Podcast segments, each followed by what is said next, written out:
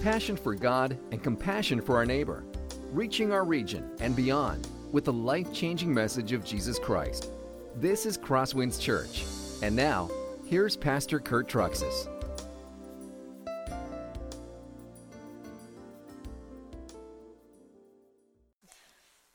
Okay, the kids are heading out for the for children's church. They're going to grab a, meet with Jess in the back there. While they're doing that, just a quick question for you: um, How much control do you think God has over the little things in life? When you come out of the store and there you see your your tire is flat. When you come out of Walmart, I mean, did God maybe have control over that? Did that happen for a reason? Or you find that you slept past your alarm in the morning. Is that just you being lazy, or maybe is it part of a bigger plan? Gas prices this past week.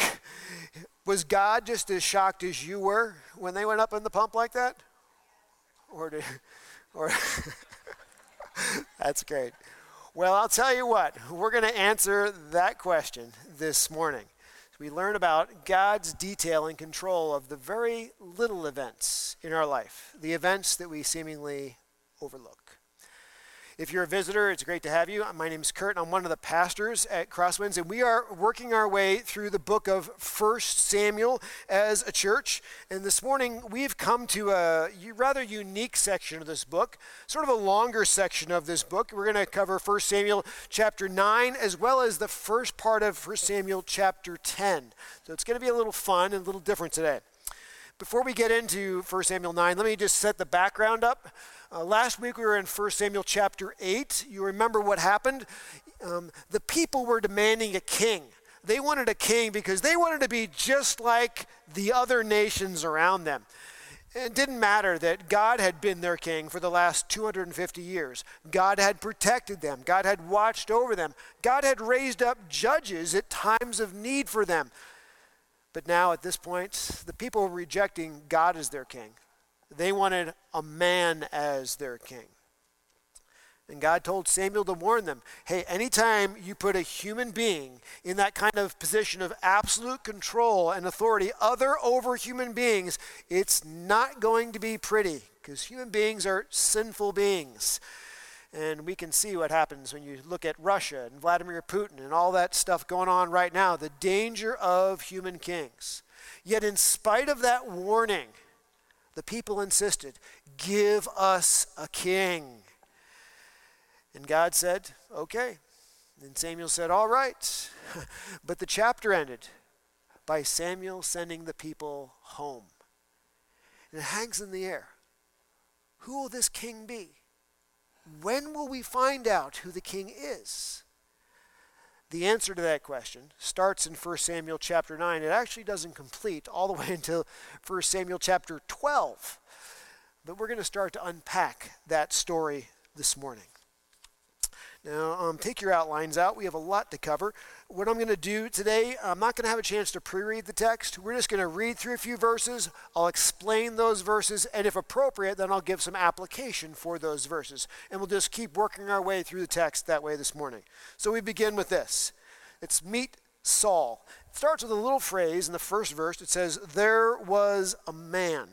Well, that doesn't sound important, but it actually should in this book. That little phrase is a, used to always start sort of a new section, to introduce a new character.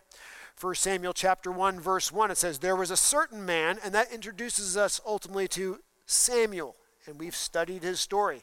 Now we find there was a man. This section is introducing us to Saul and we're going to follow him for a while. And then immediately it gives us Saul's pedigree. There is a man of Benjamin, whose name was Kish, the son of Abiel, the son of Zeror, the son of Bechorath, the son of Aphiah, a Benjamite, a man of wealth. This is all to say, this guy was an absolute nobody. There's nobody special, nobody significant in his lineage or, or background. Something that may be worth noting is his father, Kish, is sort of a wealthy guy They come from Benjamin, which is the smallest of the tribes in Israel, sort of insignificant, and also a tribe that has a little bit of a bad reputation. We move from Saul's pedigree to introducing his person. And he had a son whose name was Saul, a handsome young man. There is not a man among the people of Israel more handsome than he. For uh, from his shoulders upwards, he was taller than any of the people. So here we are introduced to Saul, and there's a great deal of irony here. You may not initially see this in the English because it's actually in the Hebrew. The word or the name Saul in Hebrew means asked for. This is the king that the people asked for. And his literal his name literally means the one you asked for. So forever from all of his reign, they're going to be reminded this was the one you wanted. This is the one you requested. And what does he look like? Well, he's an amazing, good looking guy. Really impressive. He's quite handsome. The girls love him. Maybe a little bit of a Brad Pitt look-alike. He's the kind of guy that can sort of model uh, uh, in a clothing catalog. And to emphasize how incredibly good looking he is, he says, Nobody among all the people of the nation is actually better looking than him. He has a perfect complexion, chiseled abs, looks like Captain America. Nobody better than him at all. Not only is he better looking than every other man, but he's actually taller than the other man. He stands a head taller than everybody else. So he doesn't look at other people, he just automatically looks down upon the other people. So he's really good looking on the outside, he's tall. he's the kind of people, the kind of person, rather, that if you were going to just choose somebody to be king based on appearances, that's the guy. He looks good. But we've been around for a while, haven't we? Appearances aren't everything, are they? And that's what we're going to about to find out. What we see here is God changes our plans to move us where He wants us to be for the work He's given us to do. Now, the donkeys of Kish, Saul's father, were lost. So Kish said to Saul his son, Take one of the young men with you and arise and go look for the donkeys. We immediately jump into the countryside, the backwoods area uh, in the tribe of Benjamin, to what is honestly a, a farmer who has some donkeys in the pasture. And these animals have gotten out. And so Kish takes his son Saul and he says, Grab a servant, you guys go chase those things down, find them, and bring them back home. That's the kind of thing that a country boy would do. Well, what happens is it turns into quite a circuitous and winding route. And he passed through the hill country of Ephraim and passed through the land of Shalisha, but they did not find them. And they passed through the land of Shalim, but they were not there. Then they passed through the land of Benjamin, but did not find them. They look everywhere, but can't get a hold of these donkeys, these animals. And when they came to the land of Zuph, Saul said to his servant who was with him, Come, let's go back, lest my father cease to care about the donkeys and become anxious about us. Now, what we read were just the first words spoken by King Saul in the entire Bible. While first impressions can oftentimes be misleading, in this case, I think that they are often unavoidable. Saul, physically impressive, quite a good looking specimen. Seems like he has good care for his father, but here we also see something about him which is he seems to have very limited commitment to the journey. He's sort of a guy who's a quitter, ready to go back. Also, I think it's worth noting Saul doesn't seem to be particularly capable at his job. You have, you have uh, Abraham, Isaac, Jacob, Moses, they were shepherds in the wilderness. They had to go look and find lost sheep. This is the kind of thing you would normally do as a farmer. And Saul is doing what you would normally do as a, the farmer's son, but you're not looking for little sheep. You're looking for really large animals, donkeys. And he doesn't seem to be able to, to find these things.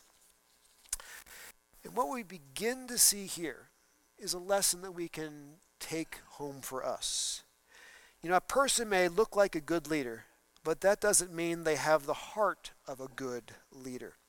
It is impossible to make an accurate judgment of someone just by first impressions. Isn't that true? By first impressions, Saul looks great, but we're beginning to see that he's not a good leader. He's a quitter. He easily is discouraged, and we're going to see other character quality issues that only are seen over time, never at the beginning. Now, something else that's interesting is you notice he's come to the land of Zuph. We're like, well, so what about that? Here's where it's fun. Zuph is actually Samuel's great, great, great grandfather. 1 Samuel chapter 1 verse 1 is where you find him mentioned. What we found is that Saul and his servant on this meandering wandering have actually wandered right into Samuel's territory, into Samuel's neighborhood. And he said to him, Behold, there is a man of God in this city, and he is a man who is held in honor, and all he says comes true. So now let us go there. Perhaps he can tell us the way to go. Well, you and I can guess who this man of God actually is. We know it's Samuel. They don't seem to know it at this point, but we do. Now, as the story, goes on, we're going to see that Saul, when it comes to Samuel, he is completely clueless about him. Doesn't seem to know a thing about Samuel. And that is really strange. Remember in 1 Samuel chapter 3 verse 20, it, we were told that all of Israel knew and recognized Samuel as a prophet of the Lord. Samuel has been uh, the judge of Israel for the last 30 years. He was the one that prayed, remember, and led the national repentance and God thundered and all this supernatural stuff happened. So everybody knows Samuel. He's a hero. But Saul doesn't. Here's a little thing you, you're looking for a leader.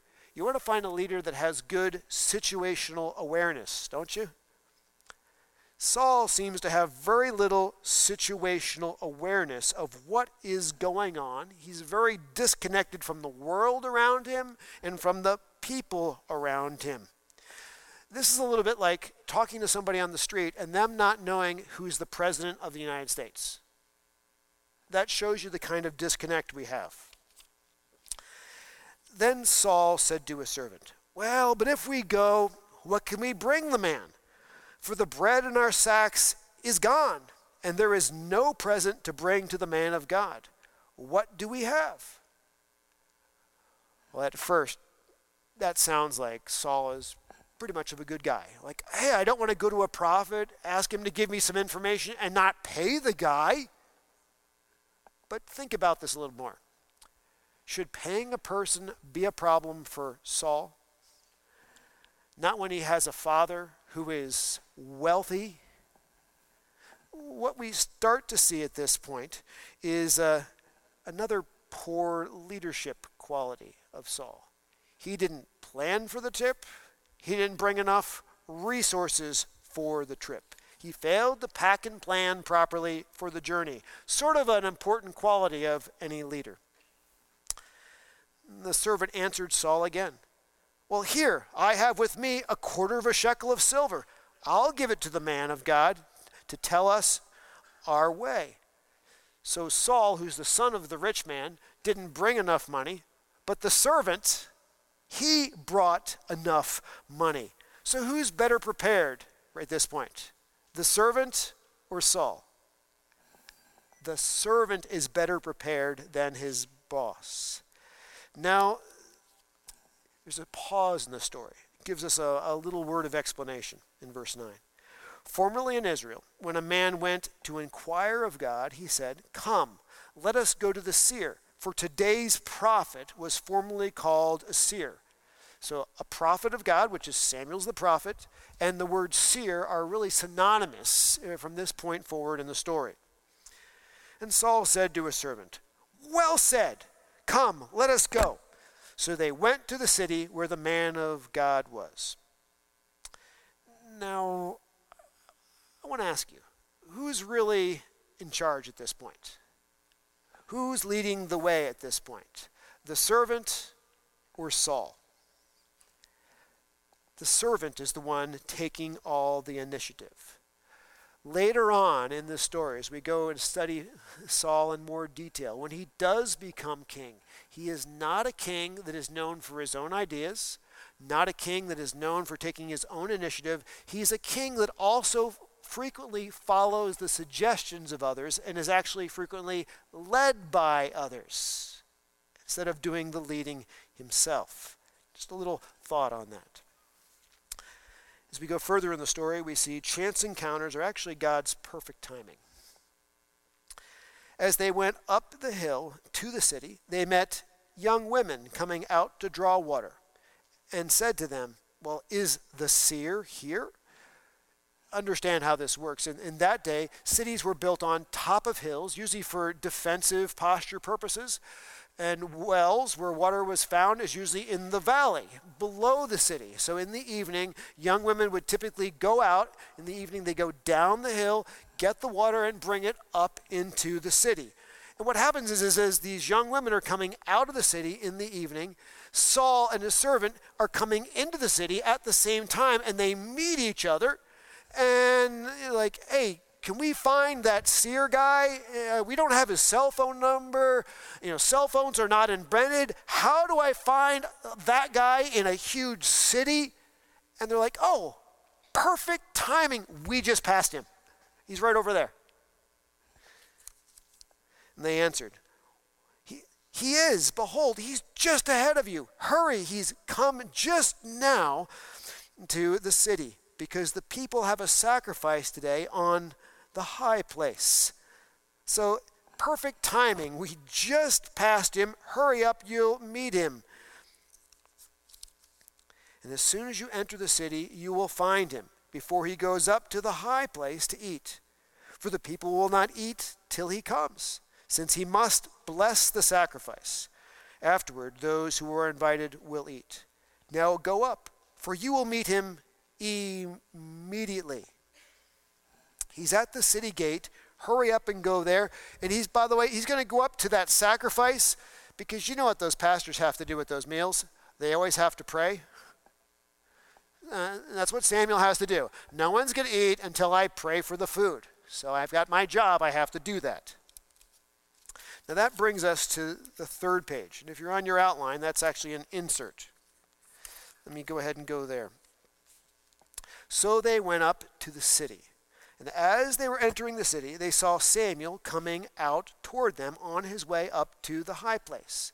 So you have Saul and the servant going into the city gate. You have Samuel literally coming out of the city gate, and bump, they bump right into each other. Is that a coincidence? Or do you think maybe God is up to something? God has been ordering circumstances to bring Saul and Samuel together. What do you think? Let's go back to the text and find out. It's a flashback, flashback to the day before. Now, the day before Saul came, the Lord had revealed to Samuel, Tomorrow, about this time, I will send to you a man from the land of Benjamin, and you shall anoint him to be prince over my people Israel and he shall save my people from the hand of the Philistines. For I have seen my people, because their cry has come to me. This flashback doesn't it explain everything going on here? This is this cure all these curiously ordinary events, the lost donkeys, all this wandering in the wilderness where they can't find them, all of a sudden finding themselves in the land of Zuph, meeting these women at the well at just the right time who point them to where Samuel is, and then bumping into Samuel right at the time he is coming out of the gate when they are going into the gate. This is all part of God's plan to get these two men together so that Samuel can anoint Saul as king over his people. Now, here's the application that we need to remember God is large and in charge of our life. Nothing in our lives, even the littlest details, happen by chance. Today, you may feel just like Saul did when he was out in the wilderness looking for his dad's donkeys. I'm aimlessly wandering around in life. What am I doing in life? I'm not going anywhere. I can't see the purpose of what's happening. I have to let you know that is not true. God has a purpose. God has a plan. Even if you can't understand it, because Saul certainly didn't, God is moving you to the places He wants you to be to meet the people He wants you to meet. Nothing is happening by chance, nothing is happening by a mistake. And if you know Jesus Christ as your Lord and Savior, you can be rest in rock solid confidence that whatever happens to you, He has God as part of His good plan for you. And in that we take solace. Look what it says in Romans 8:28. And we know that for those who love God, all things work together for good to those who are called according to his purpose. Now, it didn't say all things work together for easy, did it? All things work together for good. Even the hard times, God has them in our life for a good reason. One other point of application I think we should pull out of here God has a heart of compassion for his people that are suffering. Didn't we just read that why is God going to anoint Saul as king? To rescue his people from the Philistines that are oppressing them. God hears the cries of his people. He cares about their suffering and he responds to us in our time of need. Now, why didn't God respond earlier? I don't know. Why did God respond at this time and in this particular way? I don't know. Sometimes in our lives, God, why didn't you come to my rescue earlier? I don't know. But I do know his timing is perfect and his wisdom is much greater than yours or mine, and we can trust him we also know that He loves us and hears us in our time of need. Now let's jump back into the story. Saul finds himself as the guest of honor at a dinner he didn't even expect. When Samuel saw Saul, the Lord told him, Here is the man of whom I spoke to you. He it is who shall restrain my people. Now, for the first time in Scripture, we find God actually specifically identifies to Samuel that Saul is the one that I talked to you about. He is the one that you're going to anoint to be the king, or this says literally the prince of my people. But it says something interesting here about this what Saul will do. He is the one who will restrain my people. What does that mean? The word in Hebrew, restrain, literally means to hinder, it means to hold back.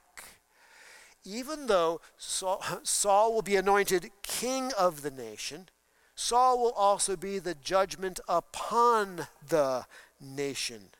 He will be the one who hinders the nation and holds back the nation. God will use Saul's bad decisions, bad behavior, bad policies to hold back the nation and to actually be sort of a judgment upon that. Did you realize that? That God judges nations? by politicians who may not always make the best decisions for the people? Now, by the way, I am not talking politics this morning. Don't go there. That's not what I'm doing. I'm telling you the way God works. He judges nations sometimes by the decisions of the leaders that are in charge of those nations. That's what he did with the Israelites with Saul. And he can do that now as well. Then Saul approached Samuel in the gate and said, Well, tell me where is the house of the seer? So Saul comes up to Samuel like, Hey, do you know the, the seer guy, who he is? Where can I meet him? I was like, You don't even know who you're talking to. It's like you don't recognize your president. He's really out to lunch on this one. And Samuel answered Saul, I am the seer. Go up before me to the high place, for today you shall eat with me and in the morning I will let you go and will tell you all that is on your mind. As for the donkeys that were lost three days ago, ah, don't set your mind on them. They've been found. And for whom is all that is desirable in Israel? Is it not for you and for all your father's house? Oh, I wish I had the picture on Saul's face at this point. Just meeting Samuel they sort of have they don't even have the proper exchange or greeting yet, other than, oh, yeah, by the way, I'm Samuel. That's all he's got. And then Samuel immediately launches in. Those donkeys that you're looking for, they were found three days ago. And, and by the way, um, hang out with me. I'm going to tell you everything you're thinking but in the morning. It's like, how do you know about my donkeys? Uh, how, how do you know what I'm thinking?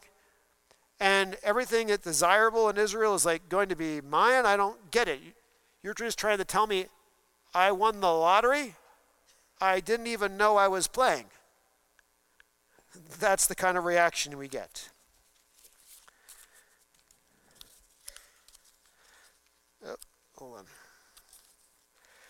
And Saul answered, oh, I'm not a ben- am I not a Benjamite? I'm from the least of the tribes of Israel. And is not my clan the humblest of all the clans of the tribe of Benjamin? Why then have you spoken to me in this way? Samuel, you've got the wrong guy. I'm just a country farm boy over there. What are you talking to me about this stuff for? Then Samuel took Saul and his young man and brought them into the hall and gave them a place at the head of those who had been invited. There were about 30 persons. Now, this would really freak you out. Samuel grabs Saul's arm and leads him and his servant right into the banquet hall, sits him at the head of the table. Like, we, everybody's invited. We've been saving your seat, Saul. This is all prepared ahead of time for you. So Saul starts out looking for donkeys and ends up invited to dinner, dinner that they've already prepared for him. And they sit him at the table. This is all part of God's plan, isn't it? To bring Saul from one part of the nation, to move him to another part of the nation, and actually bring him right to dinner. Sometimes we say that, you know, um, the devil's in the details. I think the truth is God is orchestrating all the details. That's exactly what's happening. And Samuel said to the cook, Bring the portion I gave you, of which I said to you, Put it aside. So the cook took up the leg and what was on it, and set them before Saul. And Saul said, or Samuel said, See, what was kept is set before you. Eat, because it was kept for you until the hour appointed, that you may eat with the guests. So Saul ate with Samuel that day. More freaky stuff. You don't even have to put an order in on the kitchen. We've already prepared your meal. It was already prepared for this hour. It's like it's even warm. it's already set to go. We knew you were going to be here. God has orchestrated it and brought you here. That's why you're seated at the table. That's why your food is ready to go. And when they came down from the high place into the, into the city, a, a bed was spread for Saul on the roof, and he lay down to sleep. I don't think there's any big significant spiritual meaning to this. This is called the carb crash after a large meal. Just real practical. It's like what we do after having a Thanksgiving meal. Then, at the break of dawn, Samuel called to Saul up on the roof, Up, that I may send you on your way. So Saul arose, and both he and Samuel went out into the street. And I'm sure Saul is saying, Man, this Samuel guy, this old man, he's an early riser. Break of dawn, don't even I get a chance to sleep in for a little bit? And now you're kicking me out of your house? Okay, i will go. This whole thing is so strange, I can't figure it out. Now, why would he do that unless something significant was about to happen? As they were going down to the outskirts of the city, Samuel said to Saul, Tell the servant to pass on before us. And when he has passed on, stop here yourself for a while, that I may make known to you the word of God. Wait a minute, this is serious.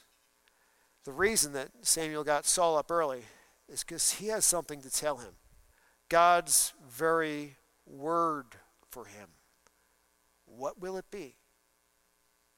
Let's find out. Samuel anointed Saul as leader over the people. Then Saul, Samuel took a flask of oil and poured it on his head and kissed him and said, Has not the Lord anointed you to be prince over his people Israel? And you shall reign over the people of the Lord, and you shall save them from the hand of their surrounding enemies. And this shall be the sign to you that the Lord has anointed you to be prince over his heritage. So the, the oil ends up getting poured over Saul's head. He's got that greasy hair going on at this point. Our good looking country boy looks like he has motor oil in his head. And Samuel gives him a mission. By the way, the reason you're being anointed to be prince over the people is so you would save the people from their enemy, the Philistines. Now, what happens at this point, Saul says, in case you don't, or Samuel says to Saul, in case you don't believe me that this is really happening to you, I'm going to give you three more signs that God has anointed you. God confirmed his selection of Saul with three signs. When you depart from me today, you will meet two men by Rachel's tomb in the territory of Benjamin at Zelzah and they will say to you, The donkeys that you went to seek are found. Now your father has ceased to care about the donkeys and is anxious about you, saying, What shall I do about my son? Looks like a lot of specific details here, doesn't it? Then you shall go on from there farther and come to the oak of Tabor. Three men going up to God at Bethel will meet you there, one carrying three young goats, another carrying three loaves of bread, another carrying a skin of wine. And they will greet you and give you two loaves of bread, which you shall accept from their hand. This is really freaky. You're going to meet three guys coming home from the grocery store, and I'm going to tell you what kind of groceries they have in their bags. By the way, they're going to give you two loaves of bread. Take those loaves of bread, those are yours talk about all kinds of specific details. Does God have all the details of our life organized ahead of time? Does He? Yes, He does. And He organizes them the way He does for a reason. Even if we don't understand the reasons, He has them organized for a reason. And after that, you shall come to uh, Gibeath Elohim, where there is a garrison of the Philistines. And there, as soon as you come to the city, you will meet a group of prophets coming down from the high place with harp, tambourine, flute, and lyre before them, prophesying. Then the Spirit of the Lord will rush upon you, and you will prophesy with them and be turned into another man. Uh, this section is full of surprises. The first of which is that there is a garrison of Phil- there is a garrison of Philistines at Gibeath Elohim. That in Hebrew means hill or mountain of God. It is located deep inside of Israelite territory. what is a military garrison of Philistines doing located inside of Israelite territory? These are the very people that God is raising Saul up to, to get rid of. Saul is supposed to get rid of these Philistines. That's what he's, God's going to empower him to do. The last sign is Saul will see a band of prophets. He will join them. Now, who are these guys, these prophets?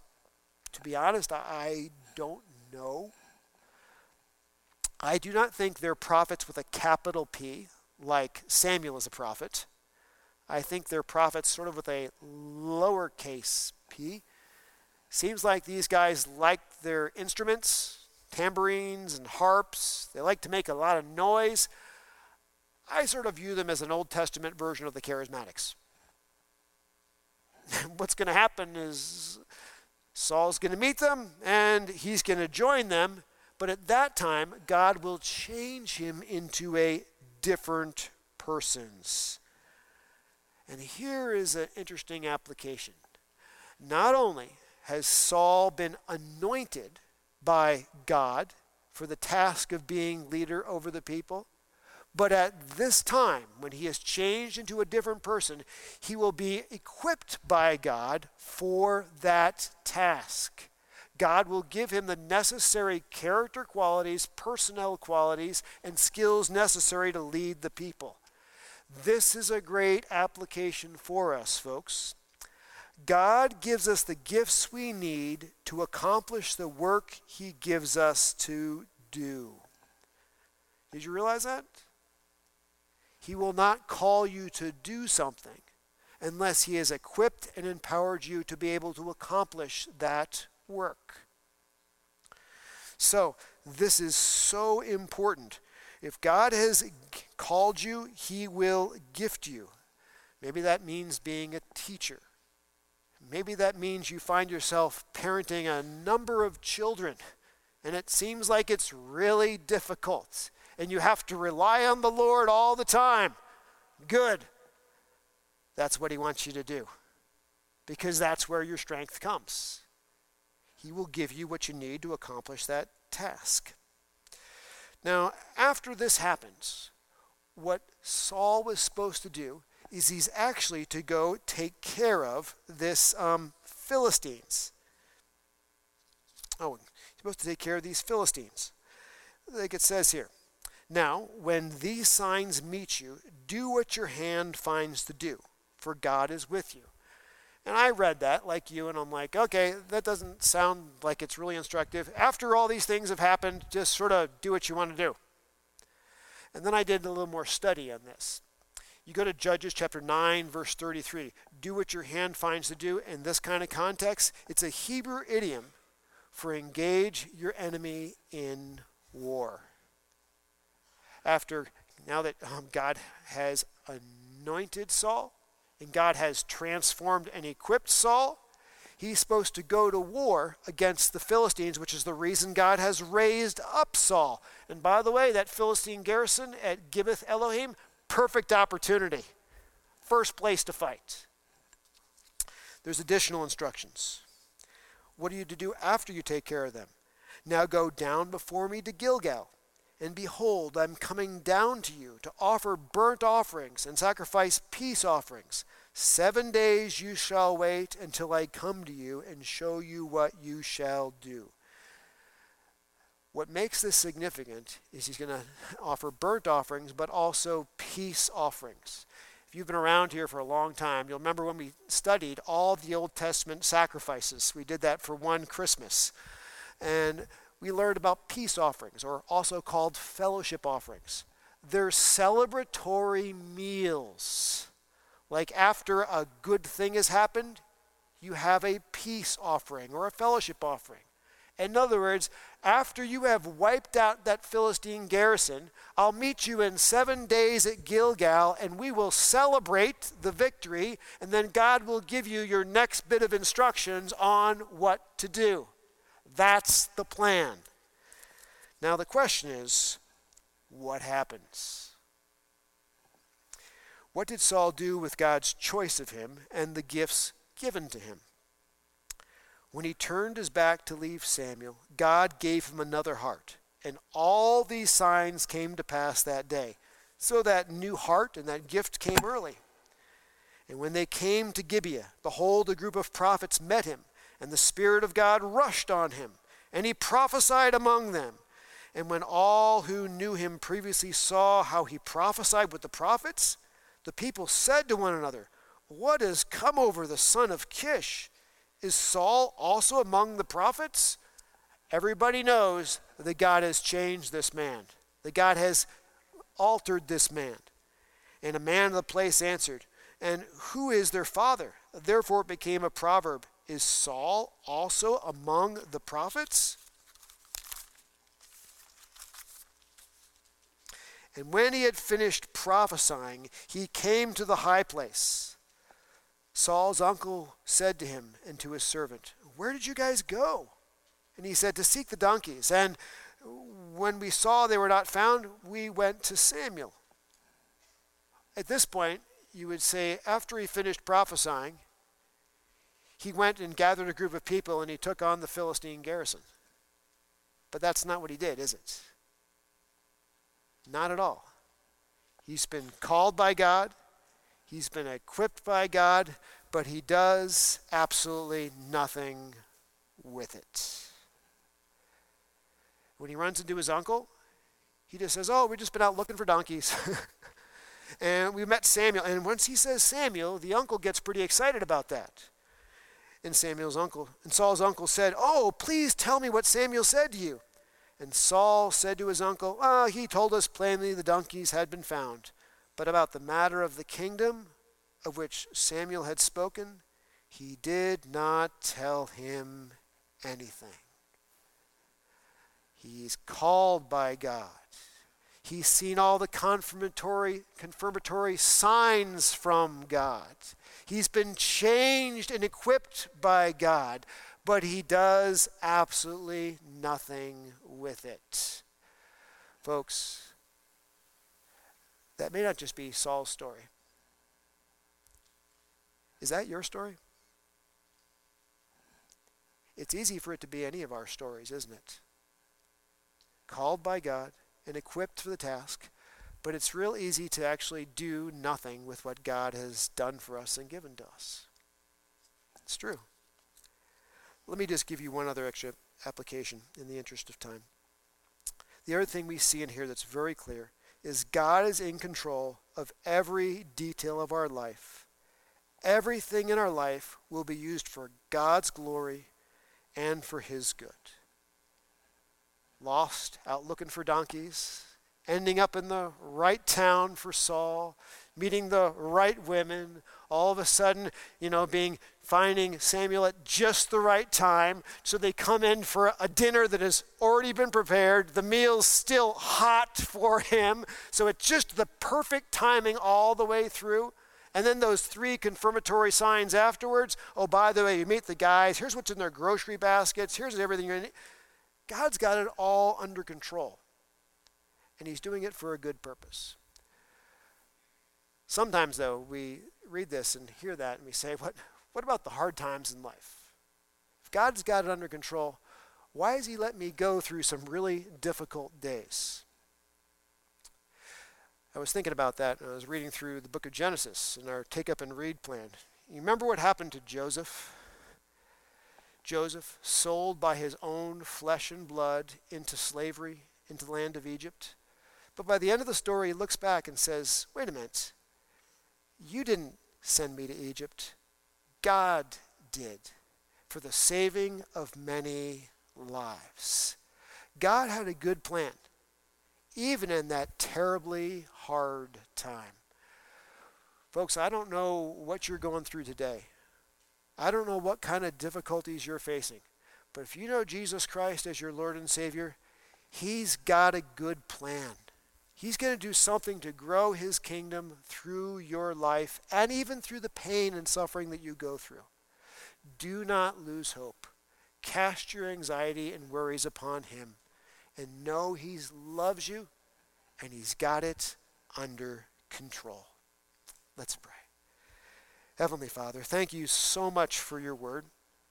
Long text today, but really a good text to see how you have all those little details in our life occurring the way they do for a reason. Well, Saul didn't understand what you were up to for a long period of time. When little details and things happen in our life, we may not understand what you're up to for years or decades or even ever. But we know all those things happened for a reason. And you've got a good plan for your people in them. We ask this in Christ's name. Amen. This has been a presentation of Crosswinds Church. More of Pastor Kurt's sermons can be found online at crosswinds.tv. Thanks for being with us, and may God continue to enrich your life.